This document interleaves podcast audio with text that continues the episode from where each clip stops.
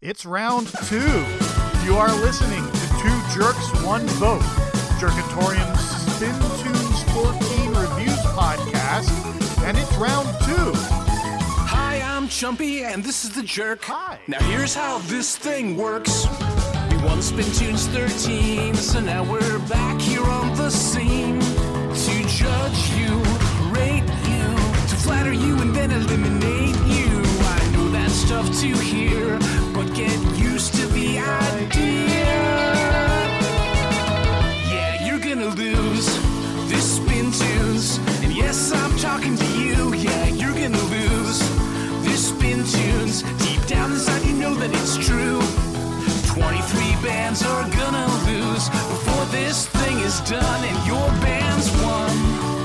And by one, I don't mean the past tense of when, I mean All right, welcome to Jerkatorium's Spin Tunes 14 Reviews podcast. Uh, I want to re-stress a couple of the points that I made in the introduction to our round one podcast. Uh, some of you may not have heard that because it was posted late.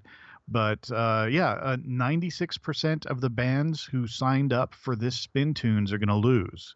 So you got to be comfortable with the notion that you are going to lose spin tunes. And that was the whole point of that uh, introductory song.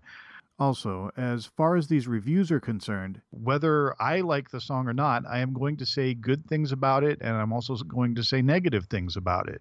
Even if I love the song, I'm, I'm going to say some things that are not quite so nice about it. I'm going to try and find some constructive criticism about it.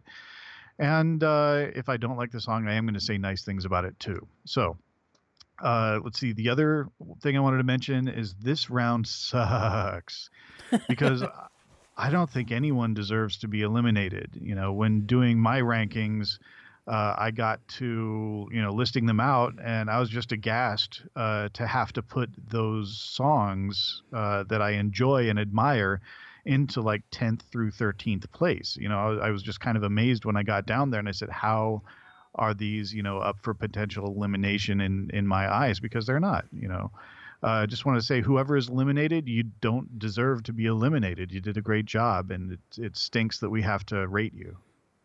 but we're And, gonna uh, do it anyway. Absolutely. So, yeah, All right, you want to launch right into the songs? sure. Yeah. Which which one are we going to do first? So we're gonna do them in the order that they appear on Bandcamp. So that means, and I think that is the order that they were actually submitted. So if you want your song first, just submit earlier than everybody else. Okay. That that means uh, first we're going to do Rob from Amersfoort. Uh, the song is "Have I Seen You." Hi, what's your name? Where do you live? Have I seen you before? Yes, nice Have I seen you before? I think. Oh yes, have I seen you before? Sorry, it just went on to the next line. I didn't catch it. Yep, yep, yep. Have I seen you before? Uh, this is a prequel to Luka by Suzanne Vega. Yeah. So Now, did you go back and listen to all of the songs that were the sequels, uh, just to familiarize yourself with them? Only the ones that I couldn't remember, and or the ones that I weren't particularly, you know, familiar with. And uh, you know, to be honest, like most of them, I was very, very familiar with. There was only a couple that I. Uh, um, that I couldn't quite remember the the Fiona Apple. You know, I'd, I'd heard it before, but just not a whole lot. Uh, so so You yeah, know, believe but- it or not, I'd never heard that Beyonce song, and it's amazing. I really, I never thought I'd say this, but I should really be listening to more Beyonce. You live under a rock. Where the hell were you in the 2000s? I don't know where I was, but I was not listening to Beyonce. How could you miss it? You, you never. You must have never left the house or something. Ah, okay, okay. I'm not. I'm, this is not about shaming you. Well, I mean, not, All right. not as much as it is. Yeah, about we're, this is about. Rob from Amersfoort. Yes, that's right. Okay, so uh, I like the choices of instrumentation and the sounds. You know, instead, in addition to the drums and uh, the careful use of distorted guitar, there's there's so many you know keyboard sounds. There's like a, at least uh, I, I heard an electric piano, a bass, a marimba or xylophone, a harpsichord, and a flute. I mean, and he used them all very very well and very yeah, it was it was good. There were also these really cool noise stabs during the bridge. Yeah, Good yeah. stuff. Yeah. And he used a bunch of different like vocal well, maybe not a bunch, but in the bridge he used a different vocal preset, which I thought made it stand out and that was cool. Yeah, yeah. Now, having said that, my constructive criticism part is uh, it wasn't really catchy, and because it wasn't really catchy, it wasn't a real standout for me. Yeah. Uh, my notes say overall it didn't do much for me. Um, I also note that at a minute 30, it was kind of short. Um, so lyrically, I thought uh, it fit quite nicely with the original song. I did notice one continuity problem though, because he mentions that at one point that, you know, he puts a glass against the wall to listen to what's happening next door, but Luka lives upstairs. So he would have had to put the glass against the ceiling. So uh Yeah. Disqualified. just No, totally disqualified. totally disqualified. Yeah. Um, but yeah, the, I think I, I also noticed the the instrumentation was really cool, which I liked a lot. And you know, he did this one thing like uh, in the original, they uh, they repeat the first verse at the end, which he also did, which I thought was cool. Yeah, yeah, it's good. He he uh, he made some good choices. It's uh, I thought the song was interesting and intricate, and uh, he really put time and consideration into the track. So I appreciated that. Cool. So uh, next up is Bubba and the no longer amiable Kraken. Um, I'll let you go first with your thoughts on this one. Okay, uh, I just thought this was so fun and, and so happy, and just immediately recognizable what he was going for. Uh, I, uh, yeah, I mean, I, I had to kind of stretch to find some constructive criticism for it. So yeah, I mean, what what, what was your first impression of it? Um, so like I was thinking in, in general about these songs, I sort of I sort of ranked the songs that not only had musically sort of referenced the song that they were the prequel to, but also lyrically. And I thought this song was great because it did both very well. So like, you know, he has this line where it's like um you know, yes, this is the first time we've ever met, and that's a fact. So I haven't done anything wrong yet to win you back.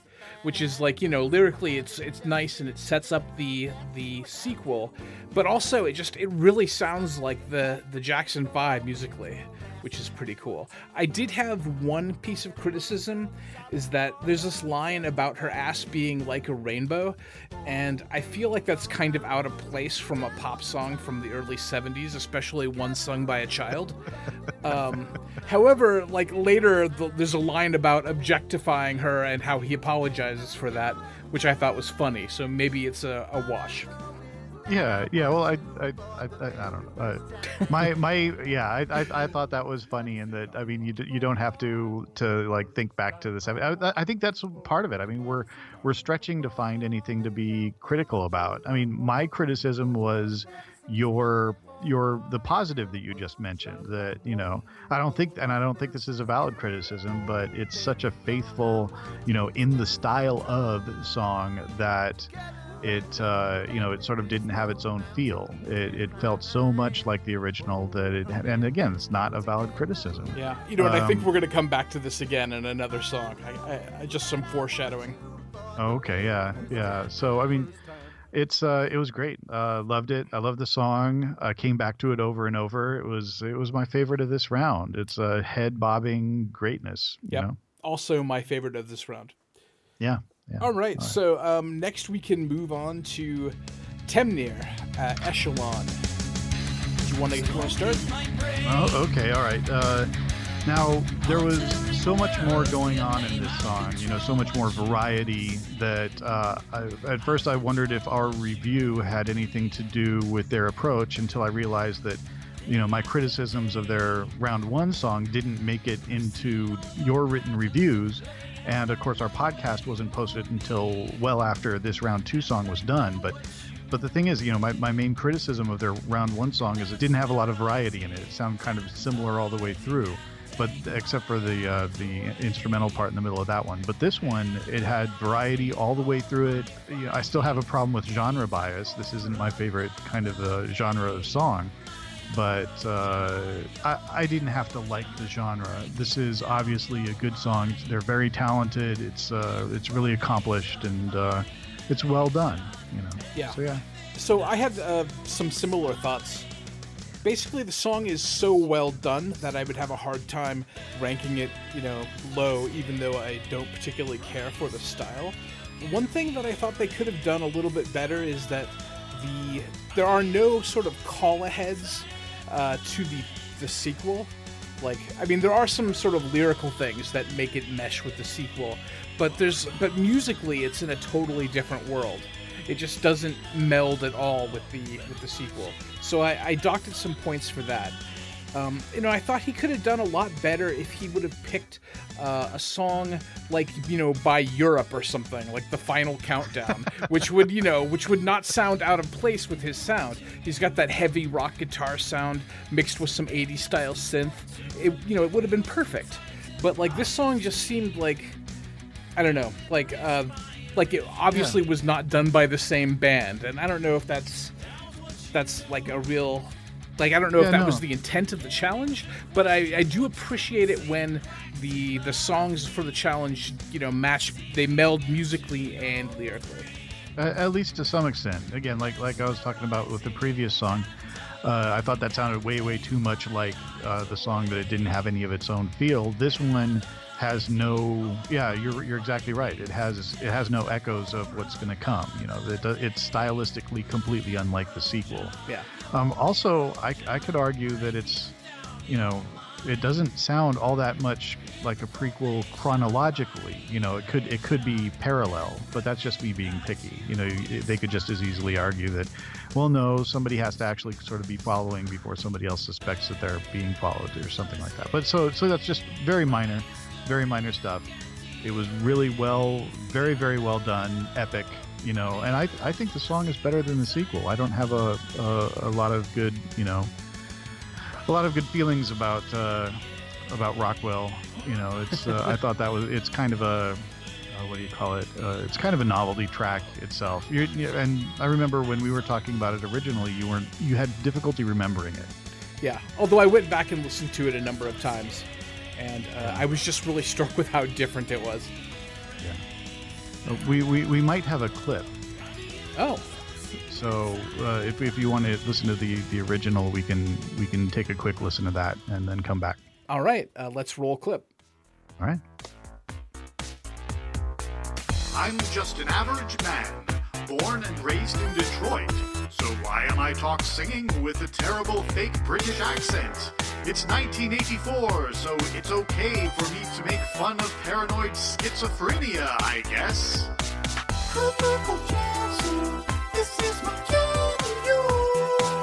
Oh yeah, thank you, Michael.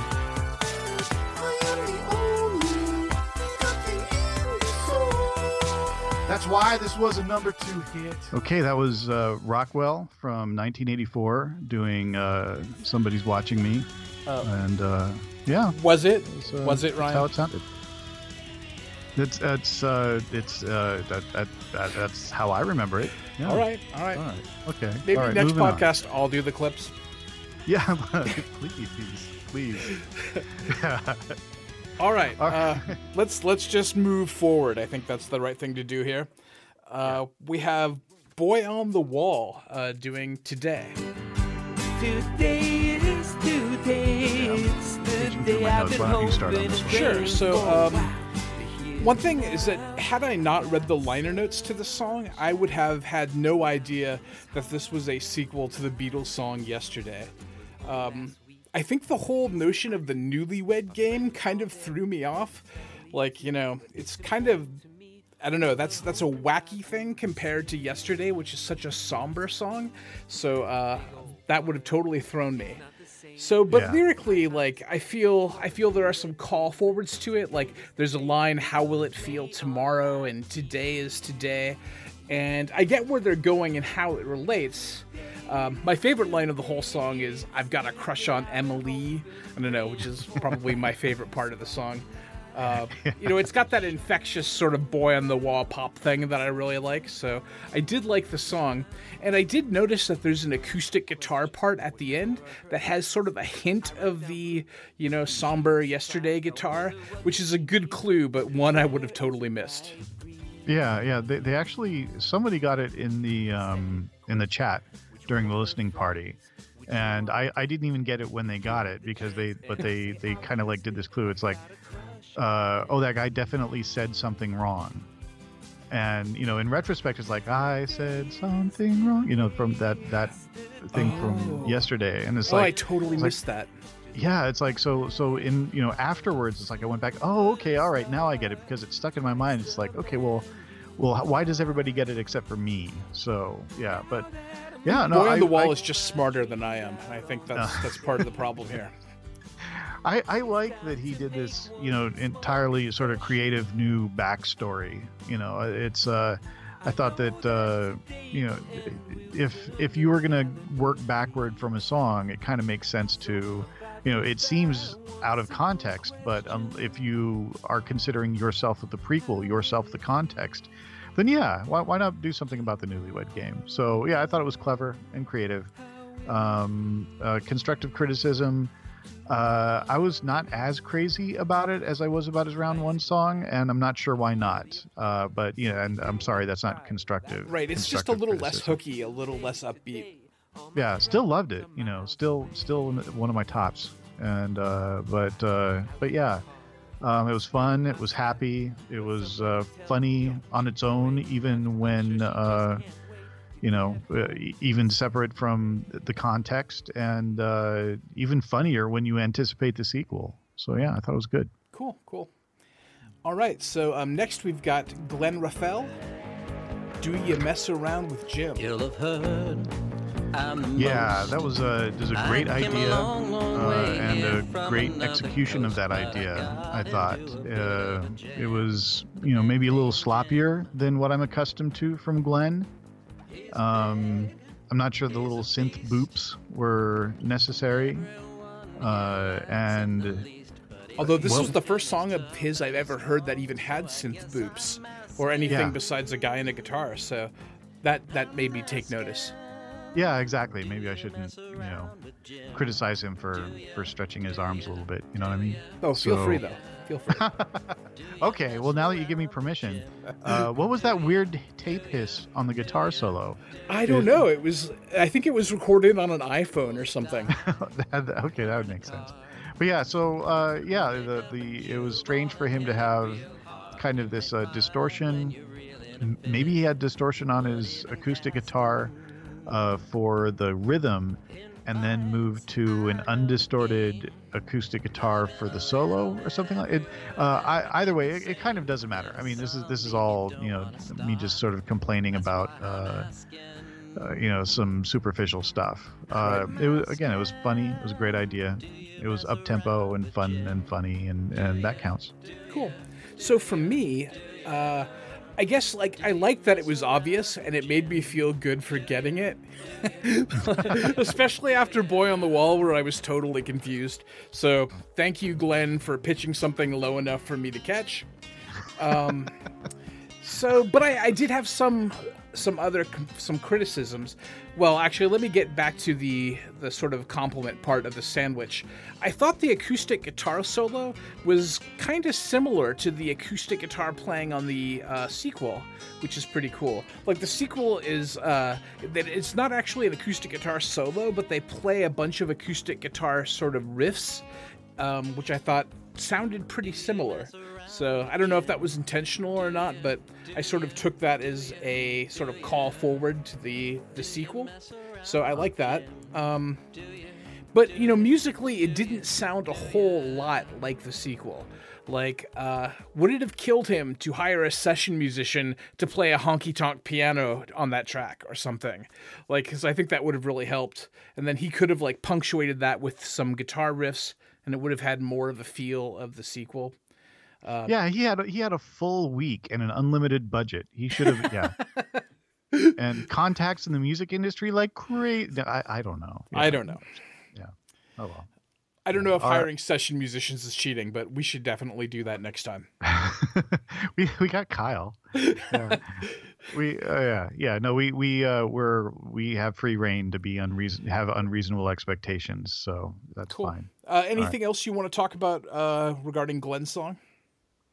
Um, no, I think I think that that pretty much covered it. I yeah, it's uh, it, again fun, funny. Uh, I got it. Um, and but I'll admit I didn't I didn't rate him very high. Right. Uh, and you know, I not one have one other piece of criticism, and this also factored into my rating, is Mm-hmm. that lyrically, uh, it was a bit of a disappointment. The thing about the the sequel is that it tells a story and a really cool, like sort of macho story.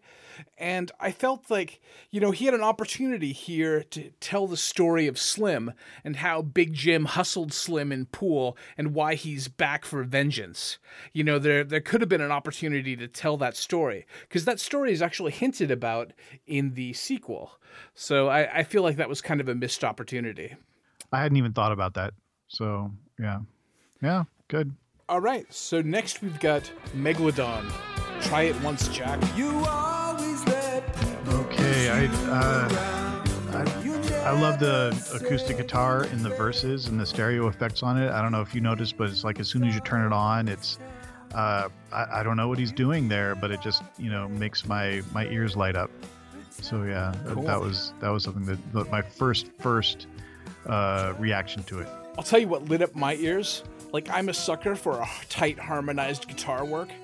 And uh, you know, Boston would have been proud, I thought, of some of those, you know, harmonized guitar parts. Very Oh, yeah. cool. Yeah. Now, I mean, did you know right off the bat uh, what song it was? No, no. No, me, me neither. And uh, when I saw on the chat that it was Steely Dan, even then I couldn't place exactly which song it was. But but I mean, but now you know. Do, you- do you remember the uh, "Do It Again"? Yeah, song? yeah. I went Yeah. back and listened to it. Yeah. Uh, we we we might have a clip. Oh, I don't know. we, Do have we a, have a clip of we, this? we have a clip. All right, let's uh, let's roll it. All right. So this is again. This is "Do It Again" by Steely Dan.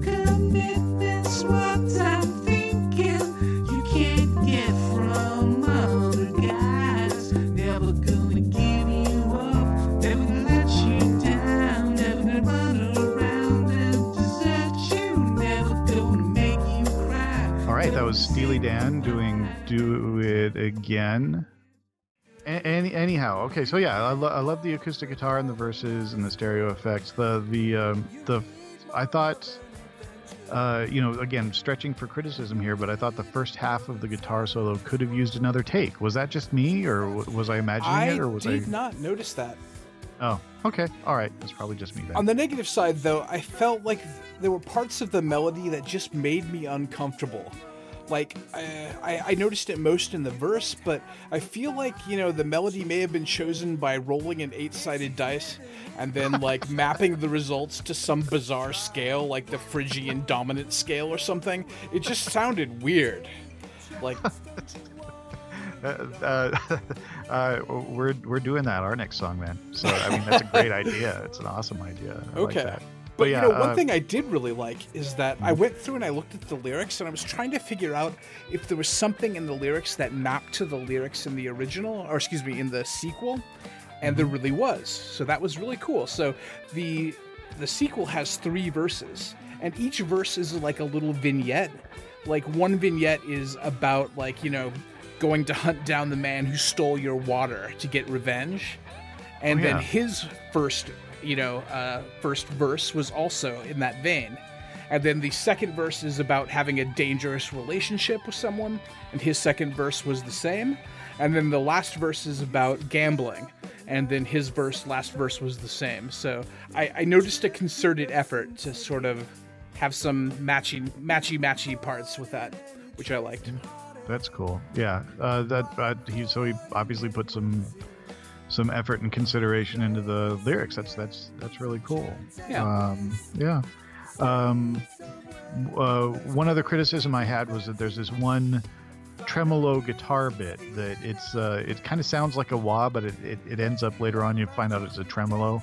Like uh, and it's, it just sounds like like a mute wow or something like that, and it's a little out of place and distracting, and I I, I kind of just didn't like that. Um, but uh, it was it was like really loud and distracting. But uh, but again, that's a, a very minor thing. I think sometimes he just wants to try something something new, be a little innovative, and put something else into the song, and uh, that that didn't really work for me so well. yeah But in there's general- a lot to hear in this song for sure Yeah, yeah. In, in general, I thought it was produced great. Uh, I thought the music was great, the music structure and the melody and everything was done really, really well. All right, we're just gonna have to agree to disagree on melody. Uh, okay. All right, next we have Edric Haleen, You people are so not original. Here we go. the sentient SMSC. Uh, do you know what SMSDC First, stands for? Like, I know some SMS is a text message, You want some but like. I do don't know what your the C is. Is it Then you text computer? Is it five controller? Oh, back that, that's that's your neck of the woods, to man. No I, idea. Uh, I, I did actually read the the bio for it, and even then, I and I you know I just kind of gloss over any technical terms. That's that's for you folks. But uh, I was, I think, more confused after I read the bio. So, oh okay. Huh? Well, well, uh, let's see. I I actually kind of written a lot of notes for this one. Um, now, uh, last year I had spoken to someone who'd floated the opinion that uh, Edric was essentially just kind of trolling spin tunes. And I can see how someone might think that, considering how last year he submitted a 10 minute song. and he also did a song that was, if I remember right, just a list of letters. Yeah. Uh, which which I thought was you know kind of a clever take on on that challenge, but um, but uh, and and also with this one, isn't there like a, an almost stated bias in the rules against rap? I mean, they're they're not actually telling people not to do it, but I thought that there was some kind of you know pretty blatant uh, thing saying that well you can do rap, but but uh, but they prefer a melody or something like that. yeah, I But wouldn't have labeled this rap so much as spoken word. Yeah, that's true. That's true. But anyhow, still, it was brave for what it was. Uh, there's a long song bio, but I'm glad that I read it because otherwise, uh, the work and thought that he put into the backing track would have been just totally lost on me.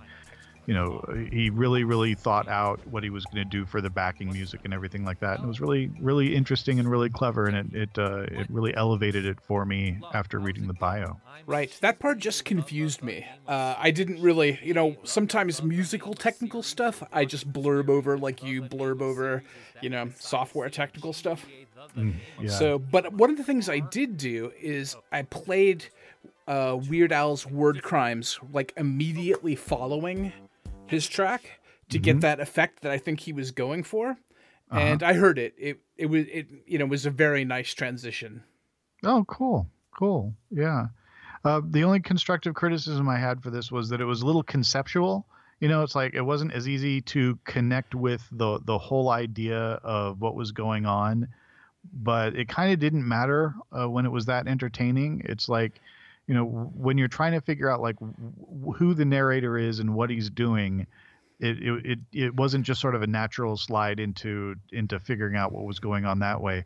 But again, it's like when he, when he was just doing sort of this commentary, it didn't matter. I mean, it it really hit its stride in the second verse after he goes like, uh, "Let's see what's going on," and then he lists uh, all of this stuff like the "Oh my God, Felicia," and uh, and that the little kind of morbid the the you know little quiet after that final text from her car you know, which well, I, don't, I don't know if, if it clicked onto you as it did to me that, you know, that, well, anyhow, that probably quiet because crashed or something Yeah, like that. But in- texting while driving, not a good exactly. idea.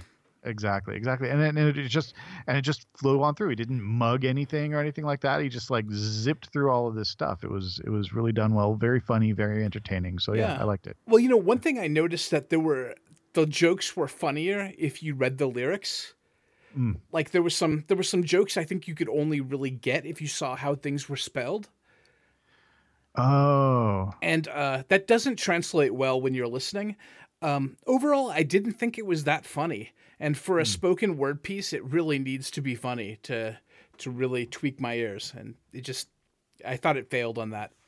Yeah, I noticed that we we kind of uh, rated him differently. So my my hope is that uh, that um, that he'll make it through to the next round, though. So we'll see. Yeah, definitely, he's a creative force. So I would like to see him in the next round too. Okay. All right. Well, uh, what do we got next? Uh, Governing dynamics disassembly.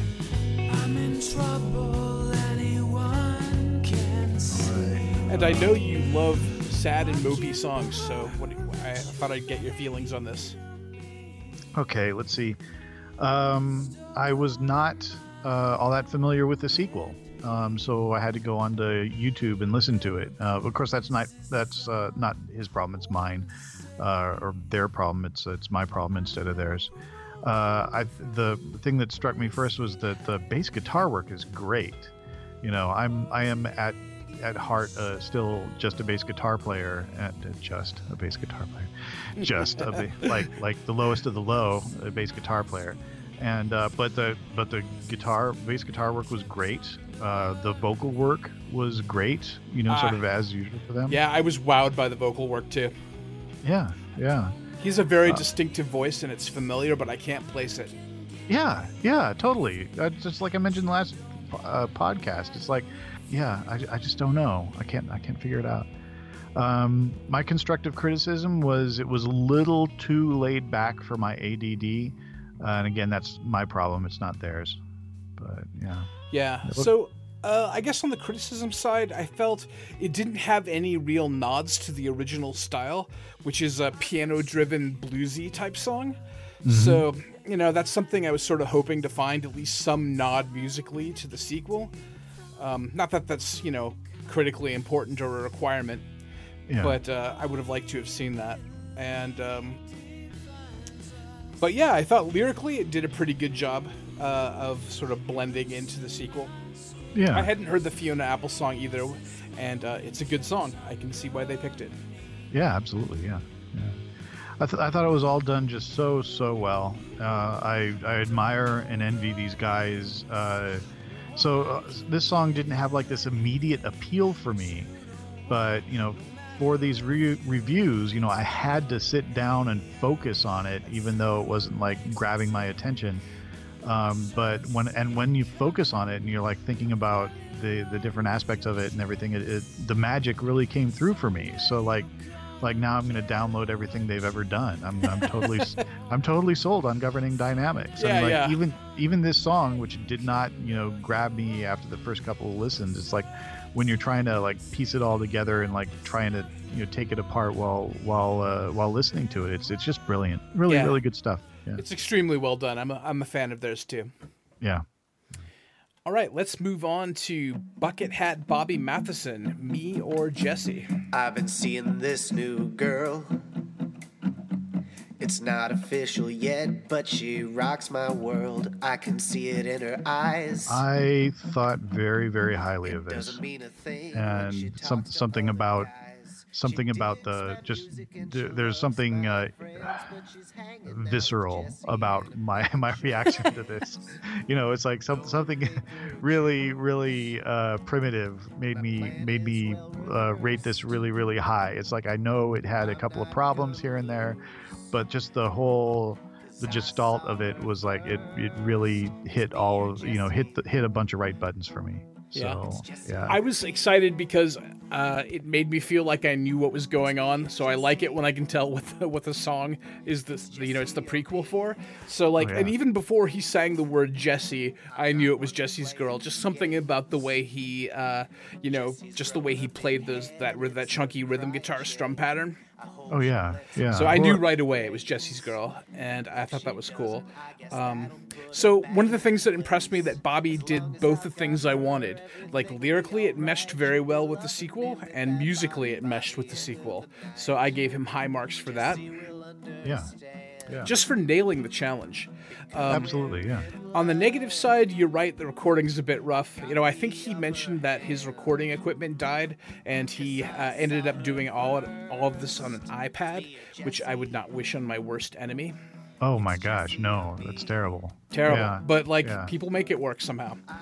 he did. Yeah, uh, definitely. Yeah, for sure. The the percussion again, I might have just deleted. I mean, it was it was on time this time, so that's definitely a plus. But like the verse percussion, it sounds like somebody slapping a beanbag. I don't I don't know what it was, but And not just that. I mean, th- there was a little bit of variety in the percussion that I noticed, and I'm like, why not get a better drum machine or use a better drum setting or something like that? Because it's it's it's incredibly minimal. That that was one of the things that irked me about this song. Yeah. So And one thing also is that it needs to be a little bit more consistent. Like on some choruses, there was a snare drum that came in like at seemingly random times.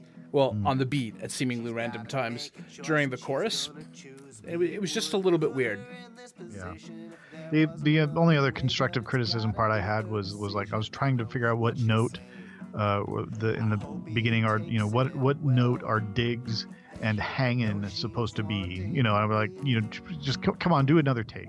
Really it's like listen to it do another take if it's if it's off or you know use the the stuff at hand uh, you know to to do a little pitch correction or something like that. But anyhow yeah this this song appealed to me just like the sequel you know appeals. Like it, it really pulled me in and i thought the take was great just the narrator's you know confidence you know his utter certainty Yeah, that, yeah. that she's going to choose him you know it's so good considering the sequel you know you know it and it's, it's kind of heartbreaking and and just just brilliant the way that he did that and also the the guy has a great singing voice Yeah, he does. I like his singing voice a lot too. It's got character.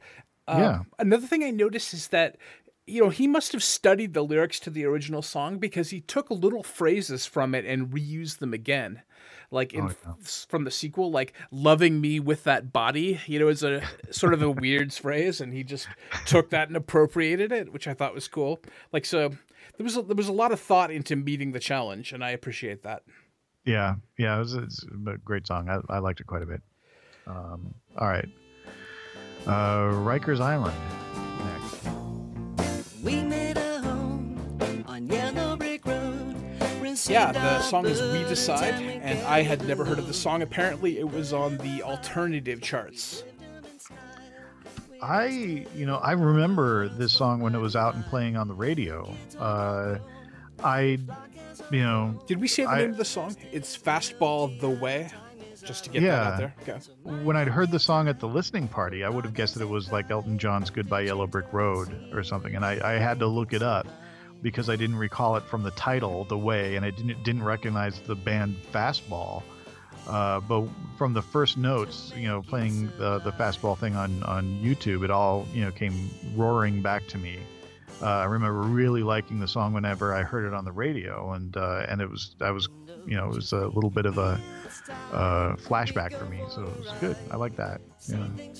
I thought, and again, brave use of that violin.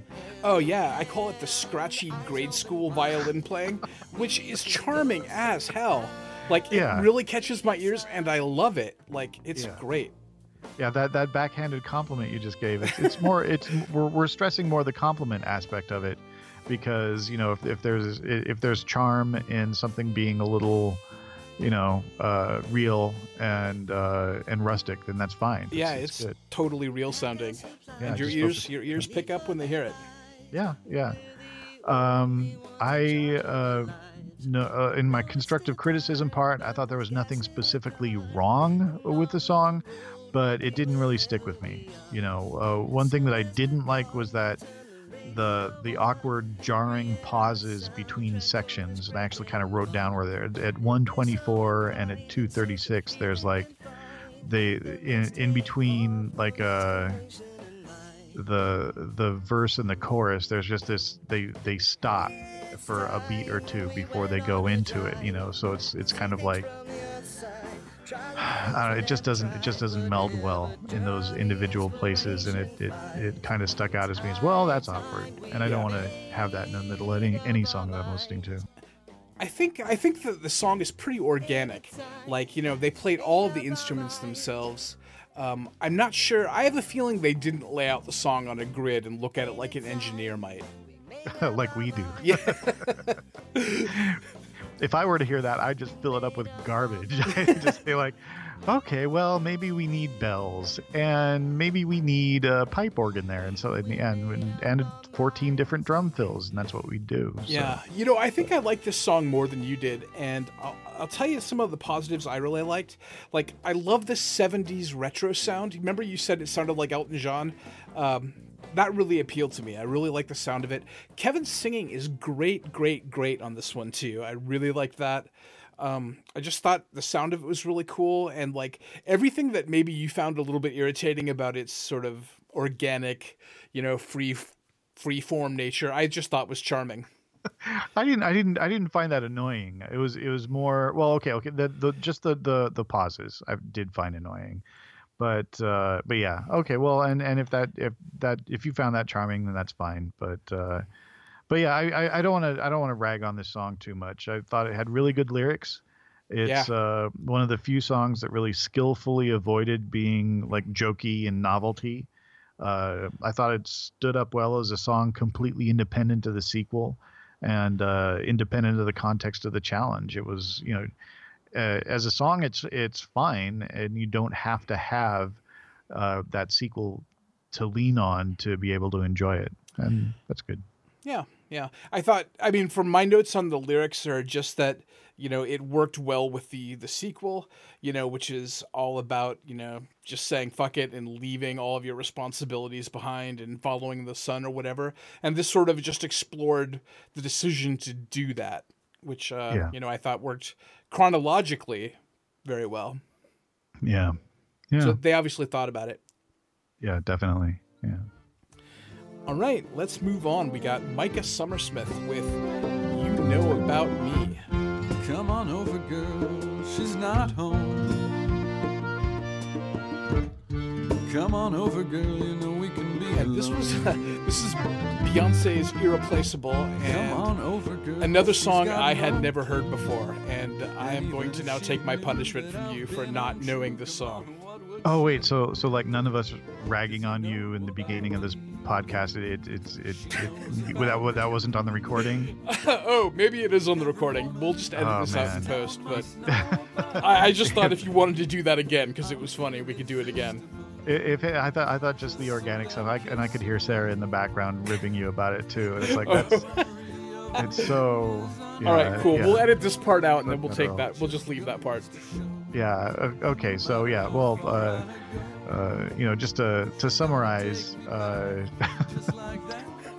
Mike liked the song because he never heard it before, which is, is kind of like he could have. I, I mean, if you'd said that about "Yesterday" by the Beatles, it would have it would have surprised me less.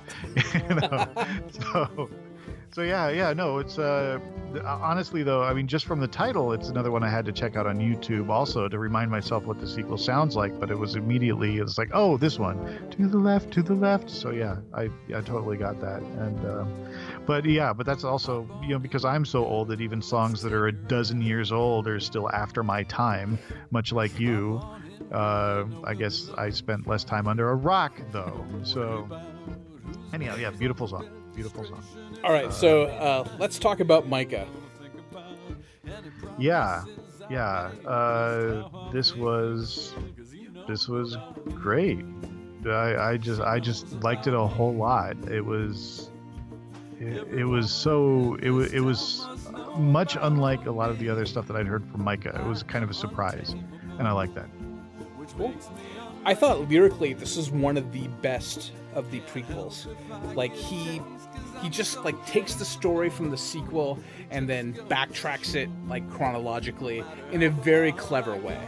Um, like did of course you probably noticed like Micah singing to the right to the right Oh my god, I loved that. which is super Oh, clever. Like you know, that's just a another very cool reference. Um, you know, so the st- the story just fits like a glove with Beyonce's story, down to like the details about cheating on her with the car that she bought you and all of that stuff. It was just really clever and really well done. Yeah, yeah, that, that to the right stuff was just mind bending for me. It's like I heard that and I'm like, oh my god.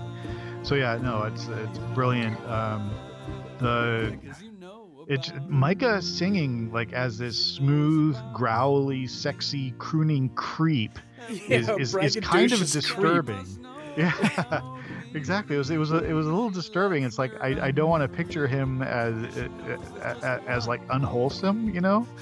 Uh, it was it's a little unsettling, and uh, I guess that's partly my way of saying that the song is really really effective. Yeah. Um, and uh, oh yeah, but constructive criticism, he uh, doesn't quite hit some of those uh, notes like just before the bridge. So you know, uh, very very minor constructive criticism, which did not prevent him from being one of the very very top songs. So for Yeah. me, uh, I just just love this song. It's One of my beautiful. favorites too. Uh, I didn't notice the tuning problems, but your ears are a lot more sensitive than mine, obviously. Well, I mean, part of this too is we're we're, we're sometimes stretching for things bad to say because again, like I've like I said in the introductions, I'm going to say something bad about everybody. I'm going to say something negative and some stuff positive and even though yeah so okay I, I called them out on a couple of notes that i would have preferred if they'd been pitched up a little bit uh, and you know that's not knocking any points off of uh, this song for him so is he still in the you know Yeah, when I- easily in the top three when I went to listen to it, I was trying to figure out if musically it had any similarities with the sequel. And, you know, it sounds very different. Like, there's no euphonium in any of Beyonce's songs, as far as I What? know. I, i'm sure you're mistaken about that man it's But the sounds, the every- songs couldn't sound more different, but they have some similarities. Like the tempo and sort of some of the cadences and the vocals, I thought were somewhat similar. Yeah, yeah, yeah. I think um, the the rest of that entire album is all euphonium and accordion. So I'll really have to check that out now. it's it's mostly instrumentals actually. So yeah. No, I'm kidding. I don't know. Um, all right. Well, uh, uh, if, if if we're set on that, let's uh, move on. Yeah, we got Shy Fox with Miss Sunshine. You are the star for which I burn. Okay, I'm flipping through my notes. Why don't you start Sure. on this? So uh, this this song is um, the sequel is The Killers doing Mr. Brightside. Now uh, this song is beloved by everybody who lives in the British Isles. Apparently, like I went to the YouTube page and it was all just Brits going on and on about how this song meant so much to them and how like you know they just loved loved loved this song, and it you know I, I, I didn't quite understand that so much. I had, I had heard this song once before, but I didn't really know a lot about it. But apparently, it was on the charts for like 200 weeks in Britain. I, I I can imagine that. I mean, I this was not my favorite song by the Killers, but yeah, the Killers. Uh, I get the appeal. Um, the Mr. Brightside didn't hit me quite as hard as uh, somebody told me, but uh, but yeah, I I understand they're they're really big. They're much beloved. Yeah. Um, a, couple things that I that I got about this is that in the the first song um, from round one, the Shy Fox vocalist did some rapping, and I had no idea he could sing. And boy, he can really sing. Like I would not have rapped if I could sing like that. Oh yeah, yeah, definitely. That that, that was a very pleasant surprise. Yeah. Also, of course, this one the much better production than last time. Yeah, for sure. I, I definitely noticed that. Like, I was wondering if he sounded like the guy from Soul Asylum. I just couldn't figure it out. It was another one of these cases where his vocal style sounded really familiar, but I couldn't figure out exactly where I'd heard that before. Is this the one where where it came up on the um, uh, on the listening party and you asked if it was the Gin Blossoms? Or yeah, maybe Gin Blossoms. I confuse Yeah. the Gin Blossoms and Soul Asylum all the time. Yeah, I can get that. Yeah. Yeah. Um, well, let's see. What did I say? I said, uh, yeah, better, better production than last time. Uh, the constructive criticism w- wasn't really catchy. Uh, dot dot dot. Much like the sequel, which of course is uh, blasphemy to the to the Killers uh, fans out there. But uh, I thought the mixing was a little off. Like the synth was too quiet during the verses, and then at a good volume at the end. The drums were too quiet, or like maybe the lead vocals were too loud. I thought I just thought it was a, a little inconsistent. It could have could have used a fresh go after fresh ears. You know. Yeah, I noticed that the uh, the chorus vocals they came in pretty strong on my right ear, which I thought was a little bit strange. Uh, like they were like I think on the chorus, you know, sometimes they'll double up the vocals, but it was louder in the right side than the left side. It just so it you're seemed strange. complaining about panning. I'm complaining You. about panning. So I am also You. struggling to say bad things about this. um, on the good side, like I tried, you know how I'm like analytical. I'm thinking like, do they sound like the sequel? Do the lyrics relate to the sequel? And I thought this was a, a thumbs up in both cases. So it uh, it got higher on my rankings because of that. So there's this repeated guitar figure that you really hear prominently in the outro that also sounds like a sort of similar guitar figure in the sequel, which I liked. And um, also they they did this call forward at the at the end in the outro so they have a line like trapped my heart behind these bars i want to break free i want to break free and the sequel begins I'm coming out of my cage and I'm doing just fine. So like they have some continuity that they made work there, which I like. Um, Okay, yeah. And you know, I also I just like the song, so it's one of those things where I was happy when it came up on the playlist. Cool, cool, good, good. All right. Uh, yeah, excellent vocal performance. So just, just really impressed the heck out of me. So, All right. yeah. So next, and this is the final of the non-shadows, we've got Jordan Carroll with "When I Give You Up." I can feel your eyes. I can tell you no. such a great idea. Such a, such a great idea, and um, you know, it was the the singer was good too. Oh yeah, that's his wife apparently singing, and uh, she's great. Yeah, yeah, she should like, she should be used more. Yeah, no doubt. I, I feel like I should not sing another note, and we should just team up with some of these people because they are great. We should make a super group uh, that includes Jordan Carroll's wife and Menage a Tune's dude, and uh, neither of us. Am I, I- wrong? no, that would be awesome. And you know, I don't think any of these people would work with us because after they hear this podcast, they're all going to hate us. Oh yeah, yeah. Well, uh, we, we we went over that. Yeah, that's a given. yeah, we got to we got to be okay. It doesn't matter. We got our we got our enormous uh, statue.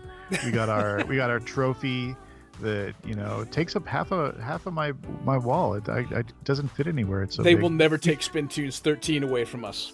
That's right. That's right. So, oh. So, Oh, well, uh, but it, you know, uh, Jordan Carroll, All right. beautiful voice. Uh, they should use it more, and it was a brilliant idea, and it's such a good idea that I'm surprised that others didn't do it.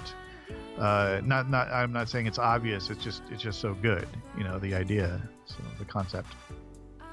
Uh, um, Yeah. For me, I ranked this really highly because, you know, lyrically, it was right on the money in terms of being a prequel, and you know, this was the most faithful to the to the sequel uh, of any of the songs. Like, you know, the um, the song from the, the Jackson 5 song that Bubba and the no longer amiable Kraken did, I thought was very good, but this was even stronger. And I think it's just because that 80s, you know, synth and cheesy drum sounds are so iconic. Like it's it's obvious immediately that you're being rickrolled when you hear this. Yeah, yeah. I, I still thought the drums were a little too sparse, and as as was the rest of the instrumentation in this song. But but I, I it mostly worked fine anyway. Obviously, I mean it was it was instantly recognizable. But uh, but yeah, I, I, thought the drums were a little sparse. The instrumentation was a little sparse. I would have loved to have heard a vocal harmony track or maybe some backing vocals, and there wasn't any. And I thought that you know a little bit more, a little more. What I wanted was uh, from this track. I didn't get it. Yeah, and um, I noted in my notes that the lyrics were a bit banal, but like the lyrics to the of the sequel are the same. Yeah, So, yeah, like it's hard I- to ding them on that. Yeah, yeah. I, I thought the song was a little stilted and stiff, but you know, hey, you know, welcome to Astley's wheelhouse, right? right, right. Uh, yeah. The nitpickiest thing I think I'm going to say in this entire podcast is uh, I thought it should have been "When will you give me up?" instead of "When will I give you up?" Just Huh. because then the then I'm never going to give you up is a, like an as a logical answer to that question. That's right. Disqualified. Disqualified. Yeah, yeah. No, no, no. Just kidding. It's a brilliant idea, uh, and uh, and a great execution of it, um, and beautiful voice.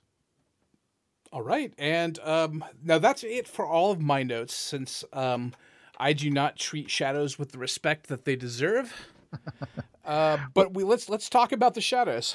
Yeah, let's do that. I did make some notes, so I am going to uh, uh, be the big talker in this section if I can ever find any of this stuff. Let's see, where are we? Ominous ride. Uh, Ah, Bohemian Burden. Learning to survive in a fixed society. Bohemian Burden, the prequel to Bohemian Rhapsody. It's uh, it's criminal this that this didn't get submitted by deadline. It is just terrible that that it didn't get submitted. Yeah.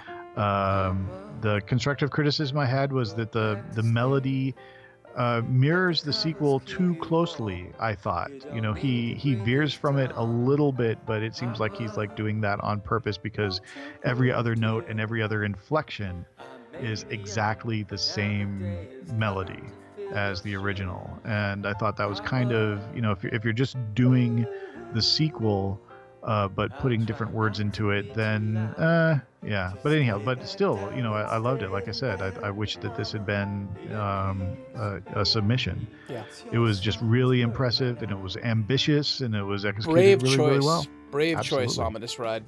Yeah, yeah. So, um, but yeah, that's all I had. So uh, we were both cracking up for Megalodon's 49 Ways Shadow. Your issue is I said to her. You must go into action for anything to occur. Oh, so goddamn funny. I laughed so, so hard. This song finally had enough dick jokes to satisfy you. Oh my god. That uh so So many dick jokes. It's like he wrote it for me. no, but so so I get why he didn't pick this one for the the competition song, why it was a shadow instead. But I think I think he should have done this one for the the competition song, and I'm saying that just because, you know, Because we were grinning ear to ear the entire time. Yeah, yeah. It, it kind of doesn't matter if it's a novelty song if it has you cracking up like crazy every time you hear it. So, yeah. Uh, you know, the song probably appeals to a part of my brain that should be eradicated, and that's probably why it's even funnier. And um, The and reptile bla- brain is pleased. Yes, yes, yes. It got, it, yeah, it got tickled in a way it hasn't been tickled for you know since Beavis and Butthead, I think. but uh, but honestly, I mean, it's not Beavis and Butthead. I like that it was not male centric and not heterocentric. If Yeah. those are actual words, you know, it's uh, the first one is is him giving advice to a woman, so it's it's more about the woman than it is about the narrator, and the second one is about him giving advice to uh, uh, gay male, and uh, and that's also you know very kind of even it's it's gutter humor, but it's it's it's inclusive and it's uh, and I'm impressed. So yeah. I was I was very happy about that. It's obviously in good fun. Um, and the music, uh, it, the music itself is very interesting. And my guess is that his choices may have been influenced by the notion that it'd just be a shadow. So like he could make a lot of these bold choices and take these risks, and I think that, that paid off. You know, it's like there's a lot of real kind of you know not just the bleeps, uh, the chip tune stuff, Yeah. but you know there's there's all of this kind of it's it's wild the backing music and uh, and yeah I, yeah but mostly I I'll just say something negative though. Some of the rhymes are absolutely terrible, which I think makes me laugh even more. yes. Yeah, it's like uh, re- if you read the lyrics, you kind of sometimes have to go back and sort of, oh wait, that's what he's trying to do with that. That- no that's one is named Venus. Come on. Yeah, Sherm. Yeah, whatever. Whatever, but yeah, but it doesn't matter. Yeah, it but- totally but, yeah. worked. Absolutely. Thank you, Megalodon, for giving me repeated, uncontrollable belly laughs. so yeah, I really appreciate that. That was awesome. All right. Uh, n- next we have Menage Tune. I needed you. Never thought I needed someone. Thought that I was fine alone. This is the guy, the guy singing, and that, that guy is a ringer. He's He got a has great a voice. name. He, I, I, I'm not sure that's true. No, I'm, s- I'm sorry. All right. I, I don't we'll know. just call him the guy. We'll edit this in post. No, I'm sorry. I'm sorry. Actually, I, I don't know. What's, what's his name? I don't know. I just assert he Oh, has one. I'm, pre- I'm pretty sure that if he had a name, it would be we'd both know it, right? So no, he probably doesn't have a name. so it's clear. Yeah, just the guy. All right. Yeah, the guy. All right. So, uh, yeah, no, but he's he's really good. Uh, the the kind of criticisms I had was that the drums were mixed just a little too low. Um, but yeah, this is another earnest entry uh, that stands alone uh, pretty well. You know, separate from the uh, the sequel, yeah, and separate from the the kind of the nature of the challenge. I think it just uh, stands alone as a song really well. You know, we don't need to know the sequel; it's fine on its own. Very cool. Okay, all right, yeah. Uh, let's see, what do we have next then? Uh, matchy Uh, matchy with I think you're okay.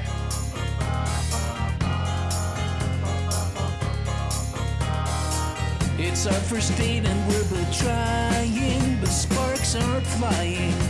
Notes for this? I must have. I think you're okay. Oh yeah, yeah. That's the one for um, uh, for I think I love you, right? Yeah. Yeah. Yeah. Uh, too much reverb. Uh, I think it's just way too much reverb. Oh, it was just- yeah, a little drenched in it. It was wet. Yeah. It doesn't really evoke the sequel at all, like until the bridge. You know, uh, dun, dun, dun, dun, dun, but I don't know what I something something blah blah blah blah blah blah. blah. You know that kind of you know it's it mirrors the bridge for um, for I think I love you. But uh, other than that, it doesn't doesn't sound at all uh, you know like the original. I know that's not a not a requirement, but I know it's something you appreciate. So Yeah, yeah. I definitely would have ranked it down for not doing that. Also, I think that, you know, like either the vocals in the original, or excuse me, in the sequel, are sung by uh, David Cassidy, and they're great. And this vocalist, I don't know, it just sort of sounds like David Cassidy, like drunk and like wanting to sound like Bob Dylan or something. I just, it just didn't work for me. Uh, I don't know. I, I didn't have a problem with the with the singing. I thought uh, the you know when, when I have to say two nice things about any song, I thought the singing was good. I thought the drummer was excellent. Oh yeah, The yeah. drummer's the really, the drummer really was good. on the beat like every time. That that Absolutely. that guy's a machine. He, yes. And uh, but yeah, the rest of the song was garbage. Garbage. Another throwaway track for Matchy Matchy. All right. All right. So uh, moving on to a song that doesn't suck. Uh, Dr. Lindyke, uh, "Empty Room." The moon like a teardrop is falling from the sky. This reminds me a little bit of Dr. Lindyke's uh, eponymous song. He wrote a song that uh, that was also kind of it was on the slow side, and uh, this uh, that this one kind of reminded me of that. Um, I don't quite get how it's a prequel. Like I'm sure if I bring up the lyrics and put them next to each other, I'll see an angle, but it's not immediately apparent. Um, and it, it it is you know pretty much apparent with most of the other submissions. So, let's I- just get that out of the way. This the prequel is "I'm Still Standing" by Elton John. So you know that song "Total Eclipse of the Heart," and you Oh, know yeah. some of those Meatloaf songs. I feel it had a definite Jim Steinman feel. Jim Steinman was the guy who wrote those songs and did some of the piano arranging. Um, I thought the piano was great in this, and you know I'm a sucker for some uh, piano ballads sometimes, and this really did it for me. Yeah, it's uh, it's a beautiful song. He performed it really, really well, really soulfully, and um, I'm not sure. I think that the uh, that line, "The stars become detached, then settle in my eyes," might be a reference to Elton John's "Outrageous Glasses." I was thinking maybe, Oh, maybe yeah. not. Um, That makes sense. yeah, it's subtle and clever if that's what he was doing, and I like how it doesn't interfere with the earnest feel of the song. You know, it's not there's not mugging. You know, it's no distracting aha moment that removes you from the song. So, uh, all in all, it's done done really well. Cool. So this brings us to the final song, number 19, Menage a Tune and the Lion Eats Today, which I thought was a clever title. Yes, yes. Now, listening to this song, my my first notes were, "Am I high? am, am- I really hearing this? You know, I I, uh, I can't tell if her singing is actually like associated with the beat uh, or not, uh, and that's probably just because the intricate nature of the beat. Ah, like Yeah, it's do- I mean- disconnected from the beat. maybe uh yeah it's like i i it, it- it's hard to uh immediately kind of hear the structure uh of the song uh and i i don't think that I, it, yeah i don't know how to put it it was just I, it was uh bewildering is what i'm gonna say um having said that i thought it was clever and interesting and different and i'm glad it was done and i'm glad i heard it you know, Yeah. it's uh, it's a neat idea. Uh, uh, unique and uh, original and interesting. So, yeah, and I, I give points to any song that uh, that has a real different kind of a approach to it, and this definitely had a different approach to it. So I'm glad we heard something different. I'm glad uh, Joanne's being our Edric for this round. You Although remember Edric her was- name? His name is Ted, by the way. Ted. Okay. He has a name, and it is Ted. Gotcha. Okay. Actually, let me look that up to verify, but I think that's his name. All right, we'll call him Ted. Okay. Yeah. Anyhow, it was a good song. All right. Yes, it's Ted. It is Ted. I am it. vindicated. Good. Good. Good. All right, that's it. We are done with this podcast. And if we have any listeners left, thank you. Okay. Yeah. Do you have any shout outs? Um, mm, no, the same shout outs from last time. Okay. Well, let's Just do cut them and then. paste those in. Yeah. let's- okay. This is the cut and paste. All right. This has been round two, round one Spin. Special shout outs to uh, uh, to Tom and Dave of Spin Tunes and anybody else behind the scenes who I'm forgetting. Uh, thank you to Andre and Sarah for their love and support. Uh, hi, Alice. We love you. Uh, special shout out to Brian Rader, uh, without whom there would not be a Jerkatorium. Uh, he's our collaborator, uh, lyricist, and uh, all around genius sort of a dude. Uh, who else? Um, like to thank.